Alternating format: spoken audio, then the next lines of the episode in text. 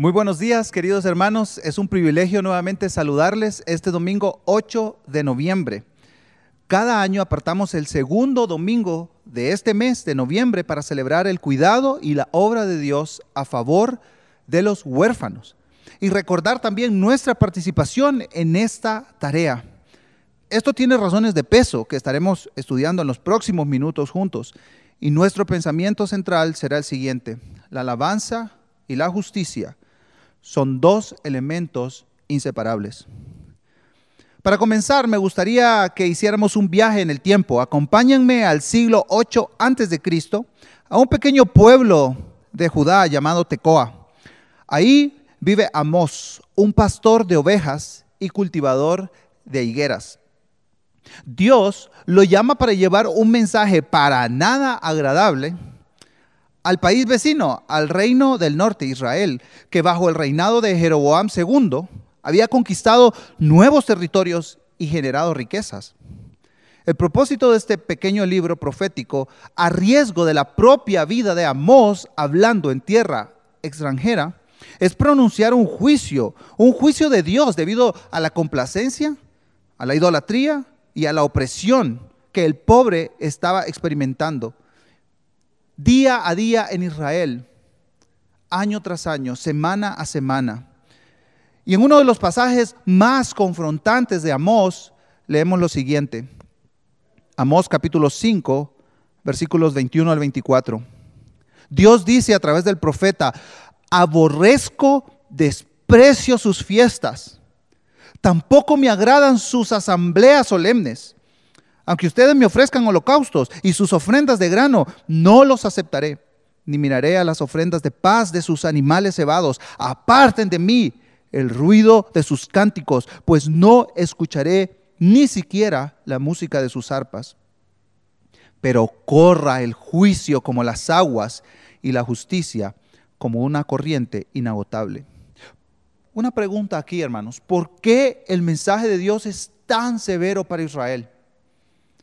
Una de las acusaciones a lo largo del libro era que Israel estaba viviendo una contradicción entre la religión que practicaban y la realidad social que se vivía. Los líderes religiosos, económicos y políticos iban a celebraciones en los templos para alabar y adorar al Dios de su propia imaginación, mientras no había juicio y justicia en el pueblo. Algunos han dicho que en el libro de Amós a Dios se le conoce como el Dios de los oprimidos.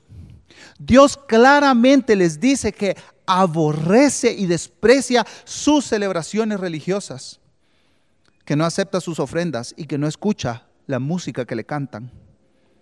Algo que sí deseaba Dios es lo que se menciona en el versículo 24, pero corra el juicio como las aguas y la justicia como una corriente inagotable. La palabra justicia tiene que ver con el estándar de rectitud y las relaciones rectas o equitativas entre las personas, sin importar cualquier diferencia social que exista. Y la palabra juicio se refiere a acciones concretas que se toman para corregir la injusticia y crear justicia.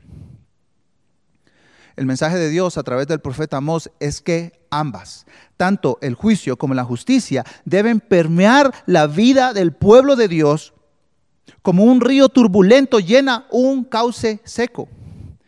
Y eso no estaba sucediendo en Israel. La realidad social de esta nación y especialmente de sus líderes religiosos era una clara evidencia de una vida de alabanza vacía. Y Dios mismo les dice, yo detesto esto, yo aborrezco lo que ustedes hacen. Alabanza y justicia son dos elementos inseparables. Dios, hermanos, rechaza la alabanza cuando no hay justicia. Ahora, e-, esto me hace hacerme una pregunta a mí. Es una pregunta muy personal. ¿Podría llegar un momento en el cual Dios aborrezca mi culto? Que Dios no mire con agrado mis ofrendas económicas? ¿Será que Dios se tapará los oídos al escucharme cantar y al escuchar los instrumentos? Para tratar de entender más a profundidad estos conceptos, les pido que me acompañen a los Salmos. Este libro concluye con cinco poemas de adoración al Dios de Israel. Y el Salmo 146 comienza lo que algunos han llamado el epílogo del libro de los Salmos. Y estos cinco salmos componen un bloque que ha sido conocido como los salmos de aleluya. Cada uno de estos últimos salmos comienza y termina con la misma palabra, aleluya. Es una palabra que básicamente da una orden o una invitación en, el idioma hebreo para decirle a un grupo de personas que alaben a Jehová. Estos poemas nos acercan a la alabanza a Dios desde diferentes ángulos. Y este Salmo 146 es anónimo. Nos ayuda a profundizar más en estas ideas que van de la mano, tanto la alabanza como la justicia. Leamos el Salmo entero para percibir estas ideas. Salmo 146. Aleluya. Oh alma mía, alaba al Señor. Alabaré al Señor mientras yo viva, cantaré alabanzas a mi Dios mientras yo exista. No confíen ustedes en príncipes, ni en hijo de hombre en quien no hay salvación. Su espíritu exhala, él vuelve a la tierra.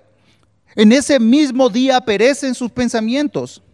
Bienaventurado aquel cuya ayuda es el Dios de Jacob, cuya esperanza está en el Señor su Dios, que hizo los cielos y la tierra, el mar y todo lo que en ellos hay que guarda la verdad para siempre, que hace justicia a los oprimidos y da pan a los hambrientos. El Señor pone en libertad a los cautivos, el Señor abre los ojos a los ciegos, el Señor levanta a los caídos, el Señor ama a los justos.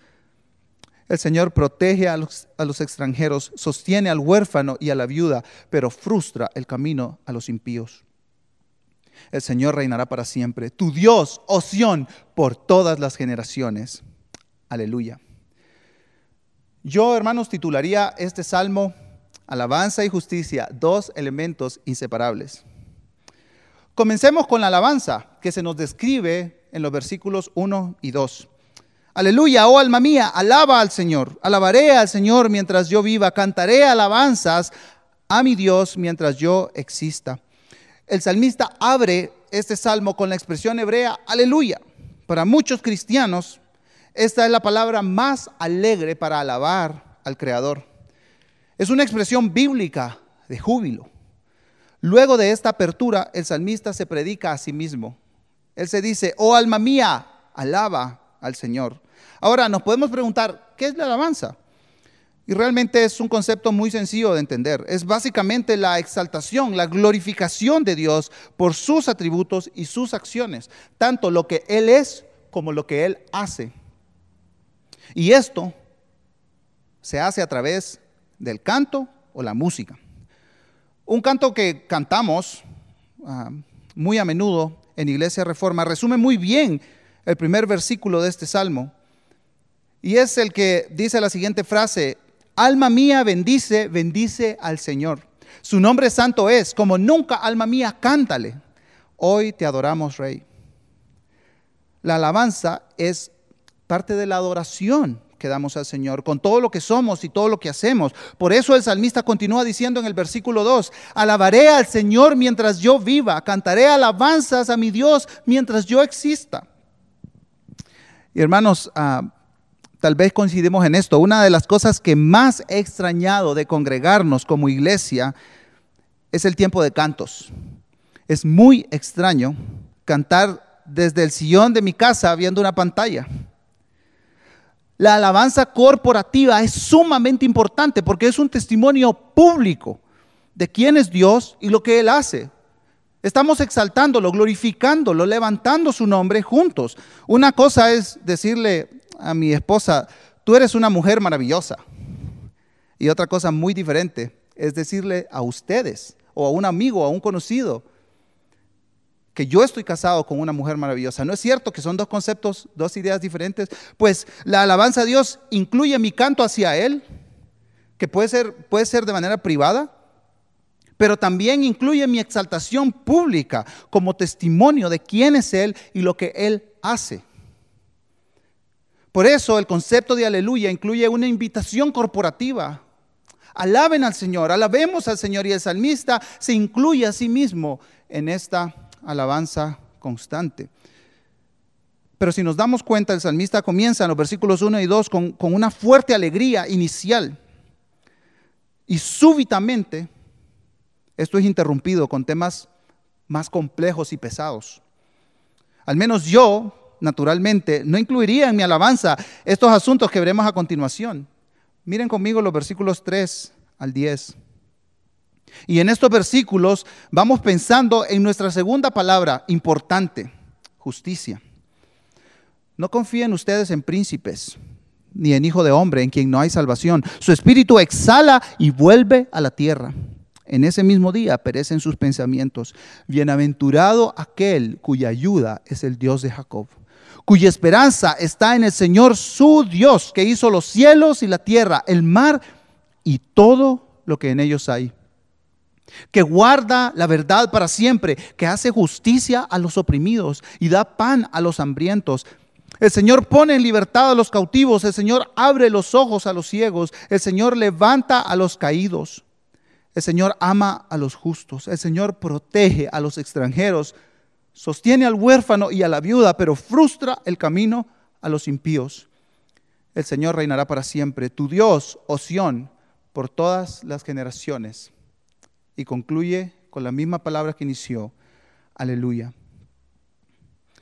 Vemos que el salmista está alabando, pero al mismo tiempo está observando todo lo que pasa en su contexto, en su realidad. En el versículo 3 aparece el primero de una serie de personajes interesantes que el salmista está contemplando en su sociedad. Y el salmista nos da un consejo. Él dice, no confíen en los príncipes. Por supuesto, el salmista no está hablando aquí ni del príncipe Carlos ni del príncipe Harry. Otras versiones nos aclaran un poco este punto, haciendo referencia a lo siguiente, que lo, en quien no tenemos que poner nuestra confianza es en los poderosos o en la gente poderosa. Pero además el salmista agrega en la segunda parte del versículo, tampoco confíen en los hijos de los hombres, en quien no hay salvación. Aquí se está refiriendo a todos los hombres tanto los que tienen poder como los que no tienen poder. Miren conmigo lo que dice Spurgeon de este pasaje. ¿Cuántos hay que han regresado abatidos después de ir a ver a hombres en los cuales habían confiado? Nunca ocurrió un caso semejante a un creyente en el Señor. Él es una ayuda verdadera en tiempos de tribulación. En el hombre no hay ayuda en tiempos de depresión mental, en el día de la desolación, en la noche de la convicción de pecado o en la hora de la muerte. ¡Qué horror! Que cuando estemos en mayor necesidad oigamos estas negras palabras, no hay ayuda. En palabras más latinas que nosotros entendemos comúnmente, el salmista nos dijo, no confíen en sus contactos. Todos, en algún momento de nuestra vida, nos hemos apoyado en nuestros contactos, ¿no es cierto? Sean estos en esferas políticas, económicas o sociales. Y nos gusta tener nuestros contactos, ¿verdad? Mientras mejor sea el contacto, más seguros nos sentimos. Pero el salmista dice en el versículo 4, su espíritu exhala, él vuelve a la tierra. En ese mismo día perecen sus pensamientos. Como en algún momento nos pasará todo, nuestros contactos morirán también. Los poderosos morirán y con ellos se irán todos sus planes, toda su influencia y todo el poder con el cual nos podrían beneficiar. Los acompañarán a la tumba. Por eso, hermanos, el salmista dice, nuestra ayuda no está ahí. No está ni en los poderosos ni en ningún hombre. De ahí no viene nuestra ayuda. Por supuesto, hermanos, aquí una aclaración. Este no es un pasaje para andar por la vida desconfiando de todo el mundo, ¿verdad? Necesitamos relaciones estables de confianza. Este mensaje apunta más a, nuestra, a, nuestras expectativas relacionales. En algún momento nosotros fallaremos. Le fallaremos a alguien, aunque no sea intencionalmente. Y en algún momento, hermanos, otros nos fallarán a nosotros, aunque tampoco sea con intención. Pero eso no nos tiene que derrumbar porque nuestra confianza no está puesta en los hombres, sino en Dios. Y el versículo 5 es un contraste evidente con los versículos 3 y 4. Miren conmigo lo que dice, bienaventurado aquel cuya ayuda es el Dios de Jacob, cuya esperanza está en el Señor su Dios. Aquí el salmista usa un concepto muy conocido para el judío, una bienaventuranza. Los que encuentran en Dios la ayuda y la esperanza que solo Él puede dar, son felices y dichosos. Y en el versículo 6 Él profundiza en la razón de su confianza. Él hizo el cielo y la tierra, el mar y todo lo que hay en ellos. Él cumple todas sus promesas para siempre. Él es el único que está sobre todo lo que existe, sobre todo lo creado. Además, Él guarda la verdad, o como dicen algunas versiones, Él cumple todas sus promesas. Y hermanos, esta es una buena motivación para confiar en Dios. No solamente porque Él ha creado todo lo que existe, sino porque Él es fiel a su palabra. Él cumple sus promesas. Él siempre se mantiene en la verdad. Ahora vamos a entrar a una sección muy importante para nuestro tema. Del versículo 7 al 9 se integran 10 personajes más para enfatizar la justicia de Dios. Acompáñenme en la lectura que hace justicia a los oprimidos y da pan a los hambrientos. El Señor pone en libertad a los cautivos, el Señor abre los ojos a los ciegos. El Señor levanta a los caídos, el Señor ama a los justos, el Señor protege a los extranjeros, sostiene al huérfano y a la viuda, pero frustra el camino de los impíos. En estos versículos presenciamos un desfile de personas con características muy particulares generalmente están asociadas con algún grado de opresión, ya sea física o social.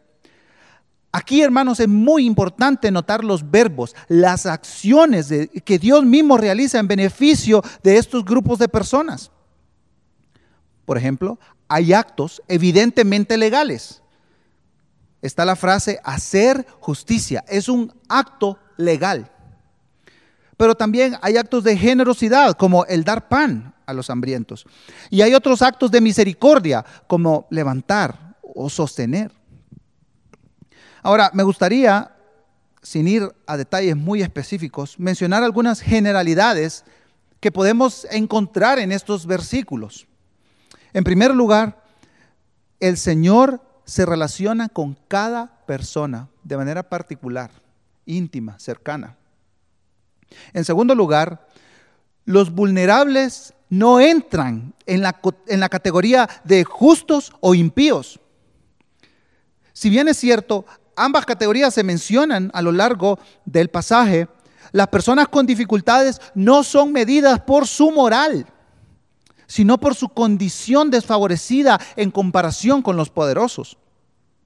Y en tercer lugar, el salmista nos da un, grupo de actores diferentes que no solamente están sufriendo o, simplemente pertenecen a una clase social, sino que son el objeto de la piedad divina. Ahora, aquí hermanos, ah, un paréntesis para ver las implicaciones prácticas de eso para nosotros. Para los que deseamos ayudar a los vulnerables, muchas veces nos acercamos a las personas para que se conviertan cuando solo pensamos o en la ayuda social por un lado o solo en los esfuerzos evangelísticos por el otro, estamos minando el corazón del asunto. A donde se apunta aquí es al mover de Dios, no a los resultados de la intervención de Dios por estas personas, por los vulnerables, los desfavorecidos. Por eso, hermanos, nuestra motivación tiene que ser intervenir en su estado de indefensión, no necesariamente hacerlos o tal vez obligarlos a hacer una decisión o una, una oración de fe. O que se unan a nuestra iglesia local. Esa no es la meta. Y el cuarto punto, como generalidad aquí, hermanos, podemos ver que esta, esta lista de acciones de Dios ilustran su reino. Seguramente ustedes recordarán la pregunta de los discípulos en Juan capítulo 9, versículo 2 a Jesús, diciéndole, Rabí, ¿quién pecó? ¿Este o sus padres para que naciera ciego? ¿Qué le responde Jesús en el versículo 3? ni este pecó ni sus padres, sino que está ciego para que las obras de Dios se manifiesten en él. Ahora nos preguntamos, ¿cuáles obras? Las obras del reino de Dios. El dar vista a un ciego es una manifestación del reino de Dios. El reino de Dios está siendo establecido en la tierra y su reino tiene mucho que ver con obras de compasión por los desfavorecidos. Por eso el salmista apunta al reino de Dios en el versículo 10. Mírenlo conmigo. El Señor reinará para siempre. Esta es la esperanza, hermanos, del salmista. Y esta es nuestra esperanza también. Que un día, hermanos, en el reino justo y perfecto de Dios, reinará la paz. Y el Señor quitará toda lágrima de nosotros. Pero no solo de nosotros, sino de los vulnerables también. De los vulnerables que pongan su confianza en el rey. El salmista termina diciendo, el, Señor reinará para siempre. Tu Dios, oh Sión, por todas las generaciones. Aleluya. Como lo vimos en Amós, y ahora en el Salmo 146, la alabanza y la justicia son dos aspectos que van de la mano. Porque alabamos a un Dios justo que no ignora a los desfavorecidos, que se interesa por ellos. Ahora, hermanos, el mensaje de este domingo del huérfano no es el siguiente. Esfuérzate lo más que puedas para alabar a Dios. Y además, haz todo lo que puedas para hacer bien a los necesitados. Ese no es el mensaje, hermanos. Acompáñenme al Evangelio de Lucas, donde una escena maravillosa, fantástica, nos da la esperanza que necesitamos y que es imposible encontrar en nuestra fuerza de voluntad o habilidad para cantar, o ganas y emoción para servir a otros. Lucas capítulo 4, versículo 16 en adelante. Jesús llegó a Nazaret, donde había sido criado, y según su costumbre entró en la sinagoga el día de reposo y se levantó a leer. Antes de leer el resto del pasaje, vamos a hacer una pausa en nuestra lectura para imaginar la escena que nos relata Lucas aquí. Era un sábado, era un día de reposo como cualquier otro en Nazaret. Un líder de la sinagoga se levantó, se puso al frente e invitó a todos los presentes con la siguiente palabra, aleluya. Alabemos juntos al Señor.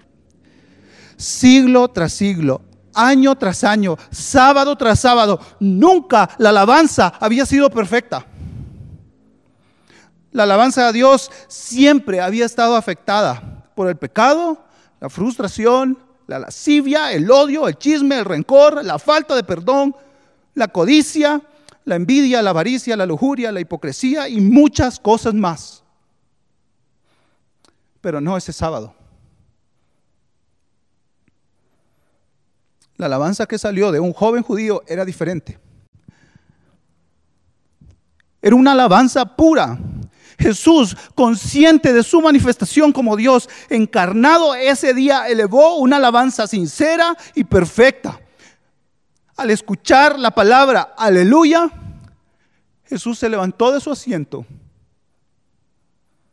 y él dijo, sí, Padre, yo te alabaré y haré grande tu nombre ante todas las naciones.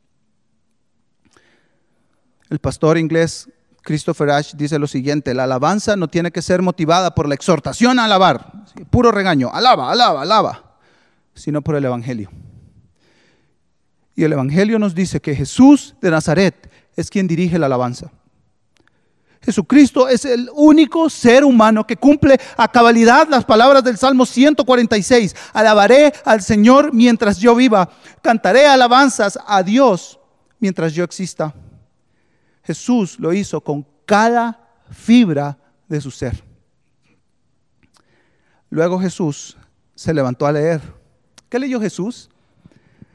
Sigamos en nuestro pasaje, Lucas capítulo 4, versículos 17 al 21 le dieron el libro del profeta Isaías. Y abriendo el libro, halló el lugar donde estaba escrito, el Espíritu del Señor está sobre mí, porque me ha ungido para anunciar el Evangelio a los pobres. Me ha enviado para proclamar libertad a los cautivos y la recuperación de la vista a los ciegos, para poner en libertad a los oprimidos, para proclamar el año favorable del Señor. Cerrando el libro, lo devolvió al asistente y se sentó.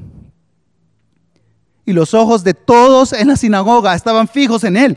Y comenzó a decirles, hoy se ha cumplido esta escritura que han oído. No hay un solo desperdicio en esta lectura que hizo Jesús. Y él mezcló dos pasajes, dos profecías que encontramos en Isaías, capítulo 61, 1 y 2 y capítulo 58, 6. La profecía hecha hacía más de 600 años, dice Jesús, hoy se ha cumplido ante sus ojos. Hermanos, así como seguimos a Jesús en la alabanza mientras Él nos dirige, lo seguimos también en la justicia. Ningún ser humano puede restaurar completamente a otro por iniciativa o poder propio. Lo único que podemos hacer es seguir los pasos de Jesús, quien proclamó ser la promesa de Dios al mundo para nuestra restauración. No hay otro camino. Toda iniciativa de apoyo a los vulnerables no es mi misión, no es mi proyecto, es la misión de Jesús. No hacemos esto, hermanos, por ley, por obligación o simplemente para callar nuestras conciencias, sino que seguimos los pasos del Maestro. Evidentemente nuestros tiempos no son los tiempos del profeta Amós, o, los tiempos del salmista, o los tiempos de Jesús, pero sí vemos acciones y actitudes contra la justicia que mientras cantamos en nuestros servicios, tienen que ser denunciadas. Pero Cristo nos muestra el camino, hermanos. Jesucristo es quien nos guía en la alabanza y Él mismo nos guía en la acción de restauración de este mundo caído. Por supuesto, hay una tentación muy grande de regresar a reunirnos en esta bodega para cantar, alabando a Dios, mientras miramos a otro lado para no ver la injusticia que nos rodea. Y eso fue lo que Dios condenó de Israel en los tiempos de Amós. Por eso, hermanos, cada año cada noviembre celebramos el domingo por el huérfano. Para no olvidarnos de la tarea que tenemos como seguidores de Jesús. Por supuesto, no todos estamos llamados a adoptar de por vida a un niño sin padres o un niño en riesgo, no. Pero tal vez estamos llamados a recibir a alguien temporalmente en nuestras familias. Y todos a brindar apoyo a los que ya están mentoreando en hogares, a los que están en acogimiento temporal o a aquellos que están adoptando legal y permanentemente.